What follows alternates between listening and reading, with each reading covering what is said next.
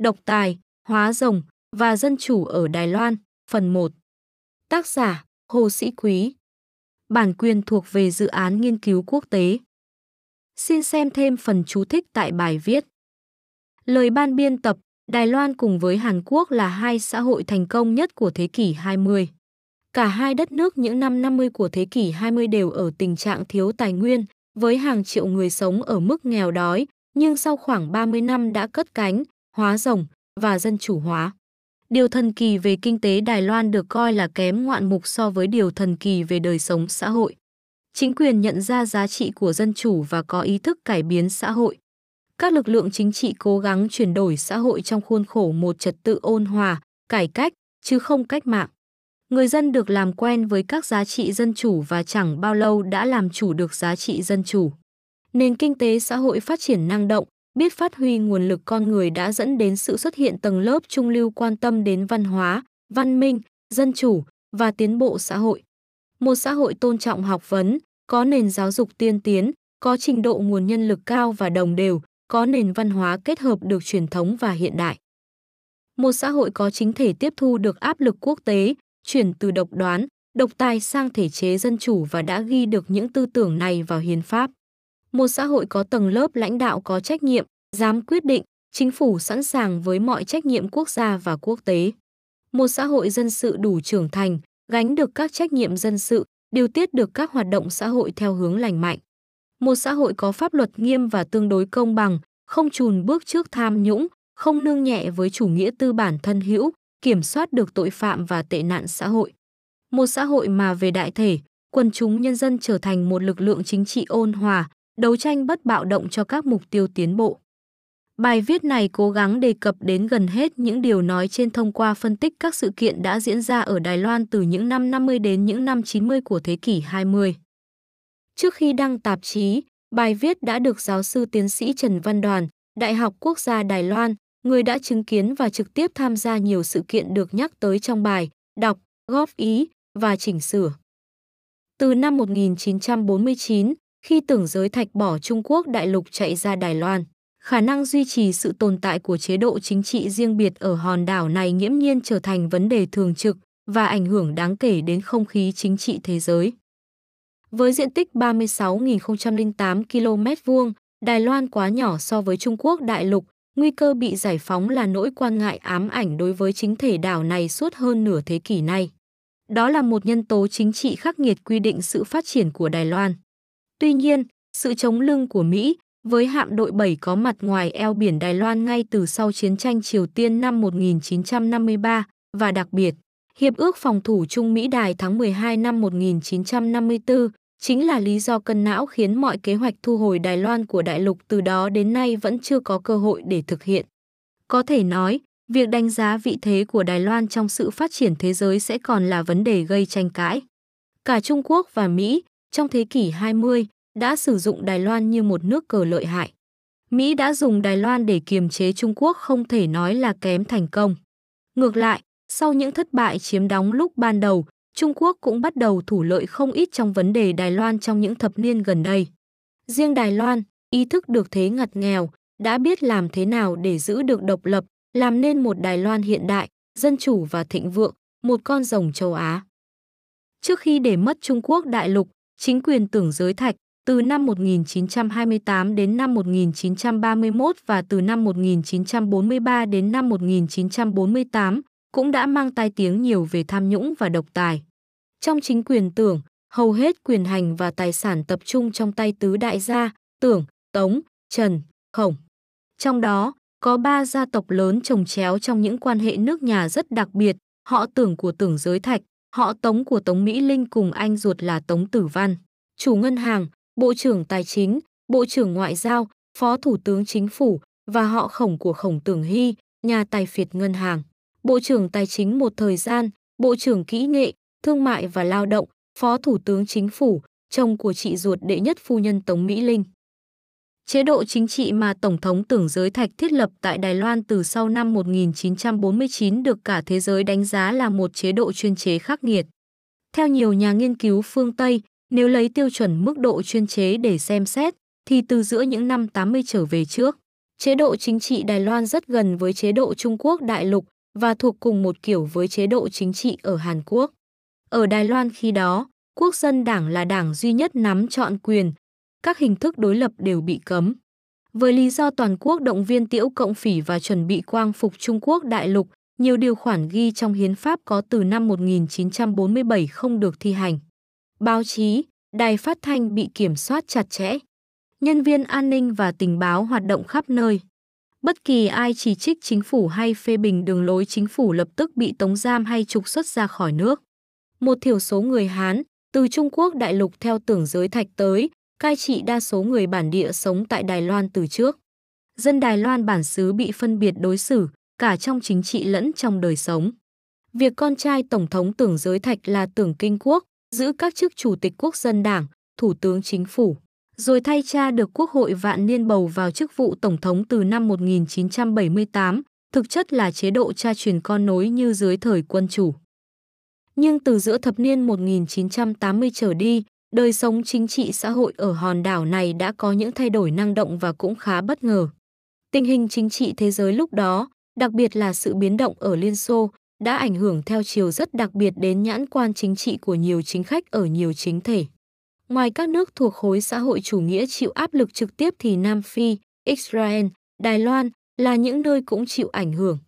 Ở Đài Loan, lúc đầu là việc bãi bỏ chế độ quân luật, từng đã bị lạm dụng quá lâu để thực thi hiến pháp năm 1947, sau đó là việc bỏ chế độ kiểm duyệt, chấp nhận bất đồng chính kiến, cho phép đảng đối lập hoạt động công khai và vận động tranh cử với các quy chế tường minh. Cùng với việc người dân trực tiếp bầu các chức vụ thị trưởng, quận trưởng, tỉnh trưởng, ngay từ năm 1986, các ghế nghị sĩ quốc hội cũng đã có nhiều đảng tranh cử. Và chức vụ tổng thống cũng được dân chọn bằng lối đầu phiếu trực tiếp phổ thông. Đài Loan đã chính thức bước vào quỹ đạo của các xã hội có thiết chế quản trị của một xã hội dân chủ. Với trường hợp Đài Loan, nhiều nhà nghiên cứu và bình luận chính trị đã có những phân tích rất sâu và chỉ ra được logic của tiến trình chuyển đổi trong đời sống chính trị ở đây. Trong số các học giả đó, chúng tôi muốn nhắc đến hai trường hợp tương đối điển hình là Điền Hồng Mậu và Chu Vân Hán. Những người có nhiều công trình nghiên cứu về Đài Loan trong giai đoạn chuyển đổi, được giới học thuật và các nhà phân tích chính trị trích dẫn nhiều. Điền Hồng Mậu sinh năm 1950, giáo sư Đại học Quốc gia Đài Loan, từng dạy học tại Mỹ, hiện là giám đốc Viện Nghiên cứu Chính sách Quốc gia Đài Loan. Ông đậu tiến sĩ chính trị học Đại học Wisconsin Madison Mỹ năm 1969 và từng là Ngoại trưởng Đài Loan từ năm 2000 đến năm 2002 dưới thời Trần Thủy Biển. Là học giả và là chính khách trong những năm chuyển đổi, Điền Hồng Mậu viết nhiều về quá trình chuyển đổi từ độc tài tới dân chủ ở Đài Loan và đã nhận được sự quan tâm sâu sắc của các nhà nghiên cứu trên khắp thế giới, xin đơn cử Chính phủ và nền chính trị của Quốc dân Đảng Trung Quốc từ năm 1927 đến năm 1937, xuất bản năm 1973. Đại chuyển giao, sự thay đổi xã hội và chính trị ở Cộng hòa Trung Quốc, xuất bản năm 1989, Dân chủ hóa ở Đài Loan, áp dụng cho Trung Quốc, xuất bản năm 1998. Củng cố làn sóng thứ ba của nền dân chủ, những thách thức khu vực, xuất bản năm 1997, sự tương tác xuyên eo biển hai thập kỷ qua, xuất bản năm 2008. Chu Văn Hán sinh năm 1956, giáo sư khoa học chính trị, Đại học Quốc gia Đài Loan, viện sĩ Viện Hàn Lâm Trung Hoa từ năm 2012. Tiến sĩ Đại học Minnesota Mỹ năm 1987, Giám đốc Viện Nghiên cứu Chính sách Quốc gia từ năm 1994 đến năm 1997, Chủ tịch Quỹ tưởng Kinh Quốc từ năm 2001. Chủ tịch Hội Khoa học Chính trị từ năm 2003 đến năm 2005, thành viên Hiệp hội Khoa học Chính trị Mỹ từ năm 2009 đến năm 2011. Chu là tác giả của nhiều ấn phẩm, gồm hơn 100 bài báo khoa học và nhiều chuyên khảo có giá trị. Chẳng hạn, Phát thảo nền dân chủ ở Đài Loan, xuất bản năm 1992, củng cố nền dân chủ của làn sóng thứ ba, những xu hướng và thách thức. Đây là bộ sách lớn gồm nhiều tập do nhiều người viết, mà Điền Hồng Mậu cũng là một trong các tác giả, xuất bản năm 1997. Trung Quốc thời Giang Trạch Dân, xuất bản năm 2000, Đông Á nhìn nhận dân chủ như thế nào, Chu Văn Hán giữ vai trò chủ biên, sách xuất bản năm 2008. Hai tác giả Điền Hồng Mậu và Chu Vân Hán đã có những phân tích rất đáng lưu ý về tiến trình dân chủ ở Đài Loan với những lực cản đặc biệt của nó. Tuy Điền Hồng Mậu là người ủng hộ Đảng Dân Tiến, trong khi Chu là người của Quốc dân Đảng, nhưng cả hai đều cho rằng, so với việc dân chủ hóa từ một chế độ độc tài quân phiệt như ở Mỹ Latin, quá trình dân chủ hóa từ một chế độ độc đảng phức tạp khó khăn hơn nhiều. Ở các nước Mỹ Latin, các thống lĩnh quân phiệt sau binh nghiệp có thể lui về với nguyên vẹn cấp bậc và đầy đủ quyền lợi tương xứng, ngay cả khi không còn nắm quyền. Ở chế độ Đài Loan một đảng độc quyền, viên chức cao cấp cũng như trung cấp của đảng không hề có vị trí tự nhiên để lui về. Bởi sau 50 năm thiếu sự phân định rạch ròi về chức năng, đảng và chính quyền đã gần như chồng chéo vào nhau. Trên thực tế, đảng đã kiểm soát gần như toàn bộ hệ thống hành chính, luật pháp, quân sự, truyền thông. Do đó, theo nhiều nhà bình luận, việc Đài Loan phát triển mạnh về kinh tế để cùng Hồng Kông, Singapore và Hàn Quốc trở thành bốn con rồng châu Á đã là một phép lạ đáng chú ý. Nhưng việc Đài Loan tiến từ một chế độ độc đảng, gia đình trị và phe nhóm chính trị thành một xã hội dân chủ một cách ôn hòa. Để trở thành cộng đồng Trung Hoa đầu tiên có chế độ người dân trực tiếp chọn người lãnh đạo, không chỉ là hình thức như Singapore, còn là một phép lạ thứ hai đáng lưu ý hơn. Sau nhiều năm theo dõi những thay đổi chính trị và xã hội tại một số quốc gia Đông Âu, Nam Âu và Mỹ Latin, hai nhà chính trị học Philip Smither, giáo sư khoa chính trị và khoa học xã hội, Viện Đại học châu Âu và Terry Linkart, tiến sĩ khoa học nhân văn, Đại học Stanford, California, Mỹ, đã chỉ ra rằng quá trình dân chủ hóa ở Đài Loan đã diễn ra theo bốn lộ trình và đây là lộ trình rất căn bản. một Hình thành một hệ thống các đảng phái. 2 hình thành các hiệp hội, tổ chức xã hội để đại diện và bênh vực quyền lợi cho các nhóm, các khuynh hướng khác nhau. 3. Soạn thảo, chấp nhận hoặc phục hồi một bản hiến pháp đã có, trên cơ sở đó thực hiện tu chính để hiến pháp phù hợp với điều kiện mới trong tinh thần dân chủ. 4. Xác định quyền kiểm soát của chính quyền dân sự đối với các cơ cấu quân sự, an ninh hoặc các thế lực kinh tế, tài chính. Các tác giả này còn nhấn mạnh rằng dân chủ sẽ không hiệu quả và khó bền vững nếu chính quyền dân sự yếu và bất lực. Việc phục tùng một chính quyền như vậy sẽ khiến các lực lượng xã hội dần đánh mất sức mạnh có thể có của mình.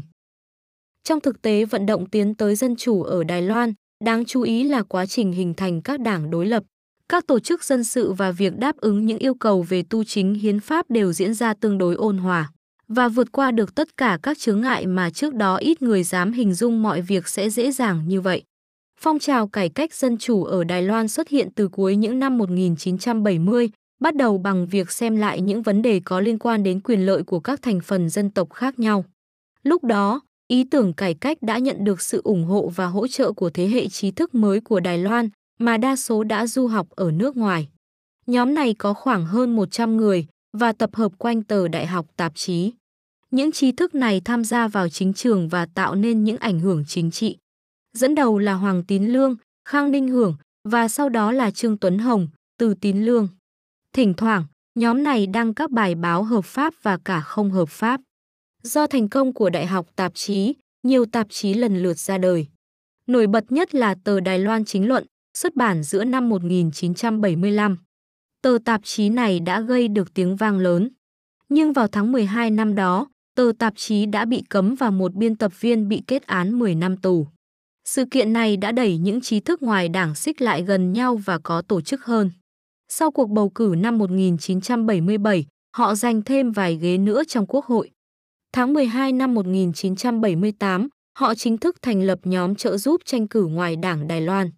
Mặc dù có điều kiện thuận lợi hơn, nhưng tại cuộc bầu cử cuối năm 1985 và đầu năm 1986, phong trào đảng ngoại cũng chỉ giành được một vị trí khá khiêm tốn trong hệ thống chính trị.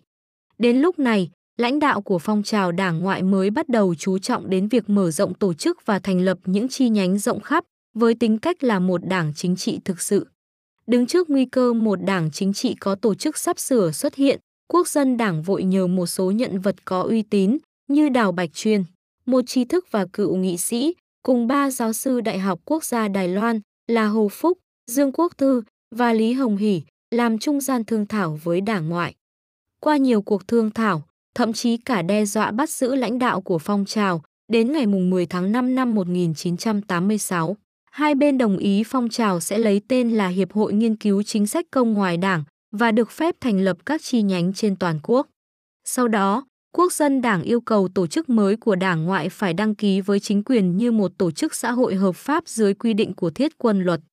Các thành viên của phong trào tranh cãi rằng Quốc dân Đảng và hai đảng phụ của nó là Đảng Thanh niên và Đảng Xã hội Chủ nghĩa Dân chủ cũng chưa đăng ký, do đó đảng ngoại cũng không cần đăng ký. Cuộc thương thảo lần 2 đã không đưa lại kết quả vì những bất đồng và nghi ngờ. Cuộc thương thảo lần 3 dự kiến vào ngày 6 tháng 6 năm 1986 đã không xảy ra. Có nhiều nguyên nhân khiến cuộc thương thảo không thực hiện được, như nhóm bảo thủ của Quốc dân Đảng, trong đó có Trung tướng Tưởng Vệ Quốc, em của Tưởng Kinh Quốc, không ủng hộ thương thảo, sức khỏe của Tưởng Kinh Quốc lúc đó không tốt, sự kiểm duyệt báo chí lúc đó còn rất khắt khe. Hàng loạt tập san của giới trí thức và sinh viên đối lập lúc đó, như Mỹ Lệ Đảo, Nam Phong, Văn Tinh, Bát Thập Niên Đại, bị đóng cửa, trong đó có vụ án bằng lai đảo khá nổi tiếng. Bằng lai đảo là một tập san của nhóm đối lập Hoàng Thiên Phúc, Trần Thủy Biển và Lý Ý Dương.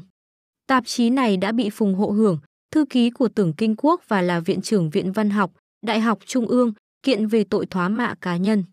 Bằng lai đảo tấn công lại quốc dân đảng, bằng cách vu cho những học giả đang lên của đảng này rằng họ đạo văn, dịch thuật chứ không phải nghiên cứu.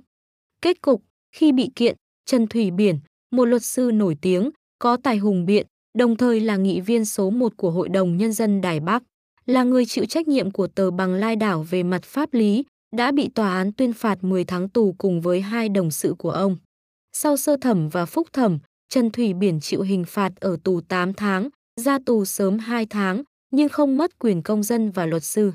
Những sự kiện kể trên đã góp phần làm ý thức dân chủ trong giới sinh viên dâng cao, thúc đẩy các giới ngoài đảng và sinh viên xuống đường đòi hỏi dân chủ, bầu lại quốc hội, thực thi hiến pháp. Vào tháng 6 năm 1986, nhóm Khương Ninh Hưởng đã đưa ra một lộ trình cho dân chủ hóa qua năm bước. Tuy Bộ Nội vụ tuyên bố không cho những người thuộc phong trào đảng ngoại lập đảng, ngày 18 tháng 7 năm 1986, nhưng nhóm Khương Ninh Hưởng vẫn tổ chức ra những chi bộ, chuẩn bị cho một đảng chính trị mới ra đời vào ngày 9 tháng 8 năm 1986. Ngày 28 tháng 8 năm 1986, phong trào đảng ngoại họp tại khách sạn Viên Sơn Đài Bắc, thảo luận. Chu Cao Chính, tốt nghiệp luật học tại Đại học Quốc gia Đài Loan, tiến sĩ triết học Đại học Bonn ở Đức, yêu cầu thành lập đảng và được mọi người nhất trí. Tạ Trường Đình, nghị viên Đài Bắc, đề xuất tên đảng là Đảng Dân Chủ Tiến Bộ, gọi tắt là Dân Tiến, và được chấp nhận. Ngày 10 tháng 11 năm 1986, Đại hội Đảng lần thứ nhất diễn ra tại khách sạn Hoàn Á Đài Bắc. Giang Bằng Kiên được bầu làm chủ tịch đảng đầu tiên. Mặc dù quốc dân đảng tìm mọi cách ngăn chặn, nhưng được sự ủng hộ đông đảo của người dân, đặc biệt là tầng lớp sinh viên. Các cuộc biểu tình liên tục nổ ra dưới sự dẫn dắt của Đảng Dân Tiến đã tạo sức ép to lớn lên quốc dân đảng, để rồi dẫn tới một đại hội quốc dân thực hiện tu chính hiến pháp và từng bước dân chủ hóa đời sống xã hội gần như yêu cầu của các thành viên phong trào của những người ngoài đảng mùa hè năm 1986. Suốt 37 năm, từ năm 1949 đến năm 1986, với sự chuyên chính của quốc dân đảng, quyền lực tập trung trong tay một thiểu số những người từ Trung Quốc từ đại lục tới. Dưới chế độ quân luật, Đài Loan không có đảng đối lập và cũng không có quyền lập đảng chính trị. Với lý do chống cộng, nhiều sắc luật thực ra là vi hiến đã được ban bố. Bên cạnh việc giới hạn một số quyền cơ bản của người dân như cấm lập đảng chính trị, cấm phê bình chính phủ, báo chí, truyền thông phải chịu kiểm duyệt. Các sắc luật này tăng quyền hạn cho Tổng thống từ hai nhiệm kỳ tới vô hạn định. Tổng thống Tưởng Giới Thạch cầm quyền tới khi qua đời năm 1975, khi ông 88 tuổi. Quyền của Tổng thống cũng được nới rộng gần như tuyệt đối qua sắc luật về tình trạng khẩn cấp. Nhiều điều khoản lâm thời từ năm 1947 cho phép các đại biểu ở Trung Quốc đại lục được bầu vào hai cơ quan lập pháp và giữ chức tới trọn đời. Trong khi đó, dân gốc Đài Loan không được tham gia. Một số điều luật khác lại cho phép đình hoãn vô thời hạn một số cuộc bầu cử tại địa phương. Trong bối cảnh của những thay đổi thái độ chính trị ở phạm vi toàn cầu, vào năm 1986, Tổng thống Tưởng Kinh Quốc đã có một hành động quan trọng mà về sau người ta cho rằng đáng được ghi vào lịch sử. Sau 15 năm Đài Loan mất ghế Liên Hiệp Quốc, Cộng hòa Nhân dân Trung Hoa là đại diện thường trực tại Hội đồng Bảo an Liên Hiệp Quốc kể từ ngày 25 tháng 10 năm 1971 và sau 7 năm Mỹ thiết lập quan hệ với Bắc Kinh ngày 1 tháng 1 năm 1979, tưởng Kinh Quốc dường như đã ý thức được rằng dân chủ hóa là điều kiện tối cần thiết và không thể tránh để chính quyền Đài Loan nhận được sự hỗ trợ của dân chúng. Đầu năm 1986, ông đã triệu tập một hội nghị gồm nhiều nhân sĩ trí thức, yêu cầu họ nghiên cứu những biện pháp cải tổ cần thiết, kể cả việc bãi bỏ quân luật cùng lệnh cấm các đảng chính trị. Khước từ đề nghị của các lãnh tụ bảo thủ trong quốc dân đảng, chủ trương phải đàn áp đảng Dân Tiến, ông cho phép đảng này hoạt động. Một tuần sau, tức là đúng 15 tháng trước khi ông qua đời, Tưởng Kinh Quốc tuyên bố bãi bỏ thiết quân luật cùng một số giới hạn chính trị khác, đã trói buộc Đài Loan trong tình trạng chuyên chế suốt 37 năm. Đảng Dân Tiến tổ chức Đại hội Đảng, tuyên bố cương lĩnh chính trị cùng chương trình hành động vào tháng 11 năm 1986 và đạt được 22,22% tổng số phiếu trong cuộc bầu vào Quốc hội cuối năm đó. Nhưng tình hình đó vẫn chưa đủ khiến những người thuộc phía bảo thủ chịu thua cuộc. Trong năm 1987, Quốc hội vẫn thông qua ba đạo luật, triệt để cấm các hoạt động chính trị có ý định đề cao cộng sản hoặc cổ vũ Đài Loan ly khai. Điều khoản cấm Đài Loan ly khai là đặc biệt quan trọng vì nhiều nhà hoạt động chính trị ở Đài Loan nói chung, trong đó có nhiều lãnh tụ Đảng Dân Tiến, đã từng bị khép tội cổ vũ ly khai trước đó. Điều này thật đáng chú ý vì trong chính trường cả hai bờ eo biển Đài Loan, tư tưởng một Trung Quốc đã được ghi rõ trong hiến pháp, dù cả hai bờ đều có cách hiểu riêng của mình về điều này. Luật bầu cử năm 1987 vẫn cấm những người từng bị kết tội có khuynh hướng ly khai không được ứng cử. Trong việc thi hành luật an ninh quốc gia, Quốc hội vẫn biểu quyết cấm các chính khách và các nhà hoạt động xã hội Đài Loan đã từng bị trục xuất về tội chủ trương hay ủng hộ khuynh hướng Đài Loan độc lập sẽ không được về nước.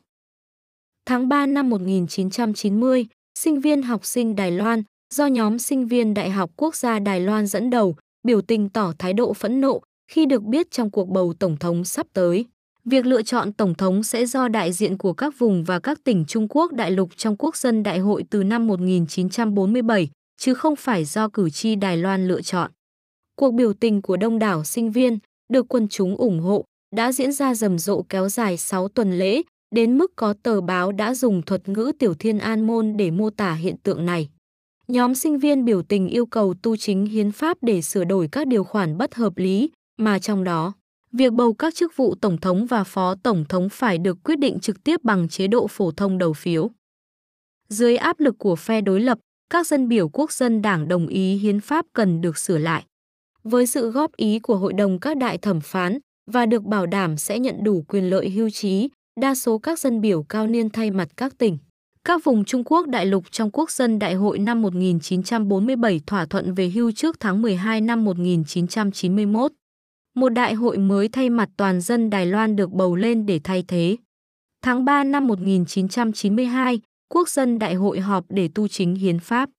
Tất cả đại biểu trong Quốc hội năm 1947 sẽ về hưu trước tháng 11 năm 1992 để nhường chỗ một quốc hội mới, thay mặt và chịu trách nhiệm trước dân chúng. Cũng theo hiến pháp tu chính, từ năm 1996 trở đi, Tổng thống và Phó Tổng thống sẽ do dân trực tiếp bầu, chế độ kiểm duyệt hoàn toàn bãi bỏ. Từ chức vụ Phó Tổng thống lên thay Tưởng Kinh Quốc vào tháng 1 năm 1988, Lý Đăng Huy được Quốc hội bầu thêm một nhiệm kỳ tháng 3 năm 1990. Sinh trưởng tại Đài Loan, Lý Đăng Huy thấu hiểu và thông cảm với khát vọng công bằng và dân chủ của những người đồng hương bản địa và ý thức rằng chính quyền cần tôn trọng ước nguyện của dân chúng nếu muốn có được sự ủng hộ của dân chúng. Tuy được bầu làm chủ tịch quốc dân đảng, song ông lại không đồng ý kéo dài địa vị độc tôn của đảng. Ngay sau lễ tuyên thệ nhậm chức lần thứ hai năm 1990, ông tuyên bố sẽ nới rộng dân chủ và ký sắc lệnh ân xá tất cả chính trị phạm, chấm dứt giai đoạn động viên tiễu cộng phỉ. Sắc lệnh này còn được mở rộng, phục hồi quyền công dân cho tất cả các can phạm chính trị. Sau đó, vào tháng 4 năm 1991, ông chính thức bãi bỏ các điều khoản lâm thời, hủy bỏ danh sách đen, Danh sách bao gồm các nhân vật vĩnh viễn không được cấp hộ chiếu về nước vì tội bất đồng chính kiến. Việc thay đổi cơ chế quốc dân đảng và cơ cấu lại chính quyền, cùng với chủ trương không đàn áp những chính khách có khuynh hướng muốn Đài Loan độc lập, khiến một số đảng viên quốc dân đảng gốc Trung Quốc đại lục bất mãn. Đáng kể nhất trong nhóm này là Đại tướng Hắc Bách Thôn, nguyên Tổng tham mưu trưởng quân đội, Bộ trưởng Quốc phòng, Thủ tướng Chính phủ giai đoạn 1990 đến 1993. Năm 1993, một số đảng viên trẻ như Triệu Dược Khang, Dư Mộc, Tạ Khải Đại, dân biểu Quốc hội được bầu ra với số phiếu rất cao và giới trí thức cấp tiến của đảng không ủng hộ chính sách của Lý Đăng Huy. Khi ông thiên vị những người bản xứ được coi là bất tài như Hoàng Đại Châu, thị trưởng Đài Bắc, đã bỏ quốc dân đảng để thành lập tân đảng, tên cũ của đảng quốc dân, do chính Tôn Giật Tiên đặt.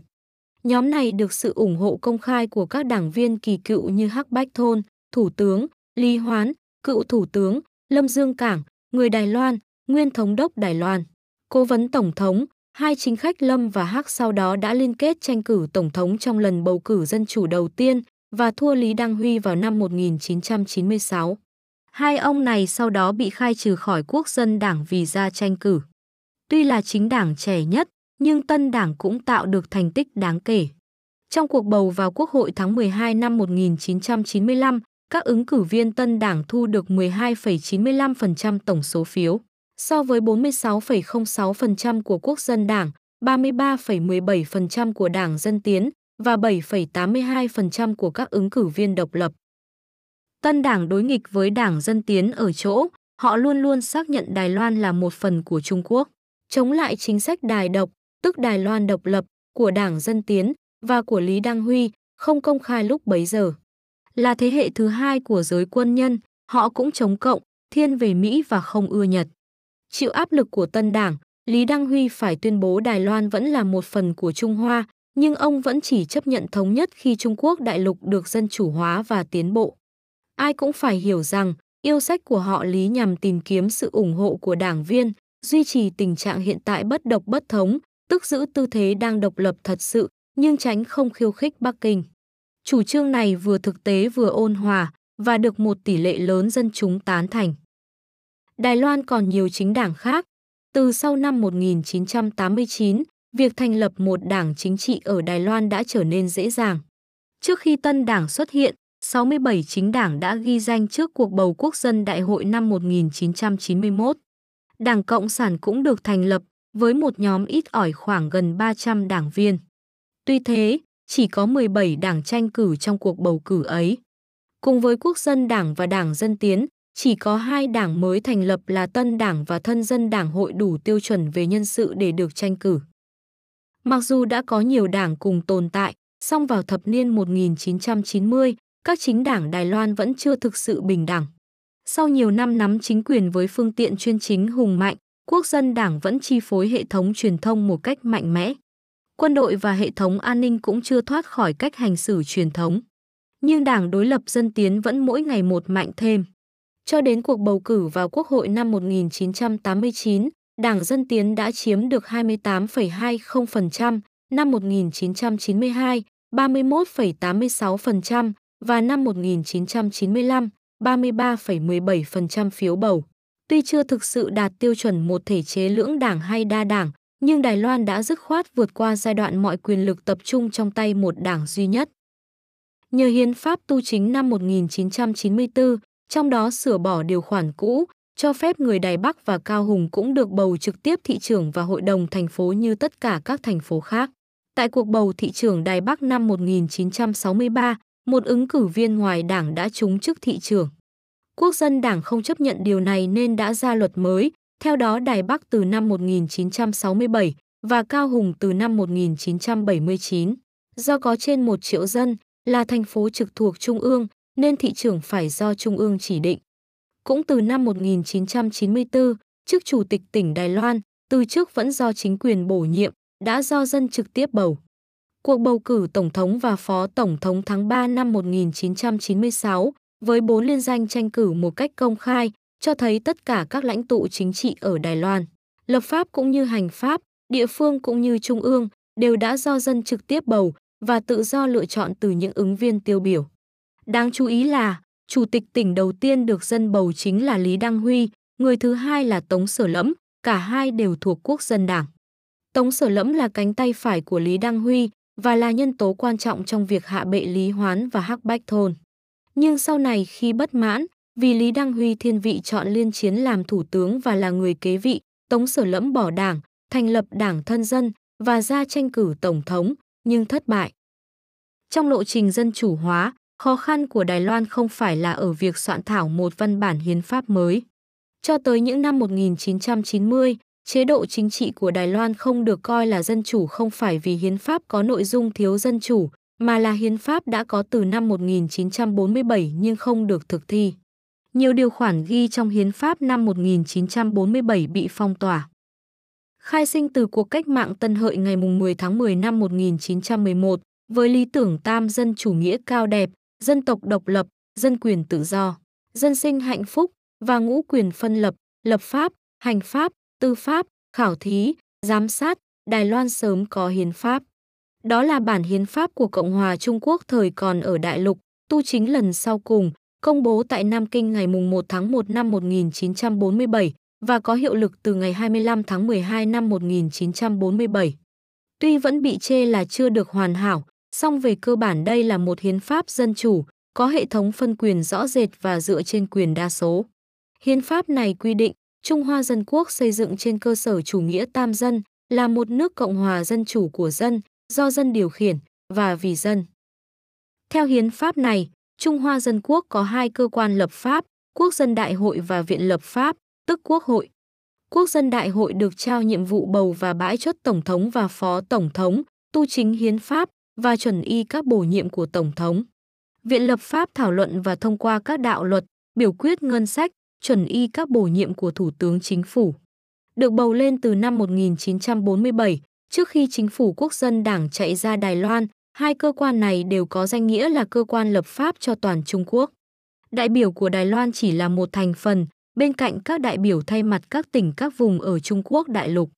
Cho tới năm 1990, với lý do không thể về đơn vị cũ, đơn vị bầu cử năm 1947 ở Trung Quốc đại lục, tổ chức bầu lại, các dân biểu từ Trung Quốc đại lục đã tại chức được 43 năm.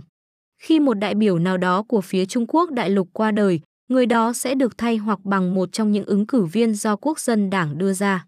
Thường là ứng viên thất bại trong cuộc bầu cử năm 1947 hoặc bằng đảng viên cao cấp nguyên quán vùng đó đang sống ở Đài Loan. Trên thực tế, tính đại diện của dân Đài Loan được bầu ra trong hai cơ quan này rất ít. Mặc dù những quyết định mà đại biểu quốc hội đưa ra lại có ảnh hưởng lớn đến đời sống dân chúng và đến vận mệnh quốc gia.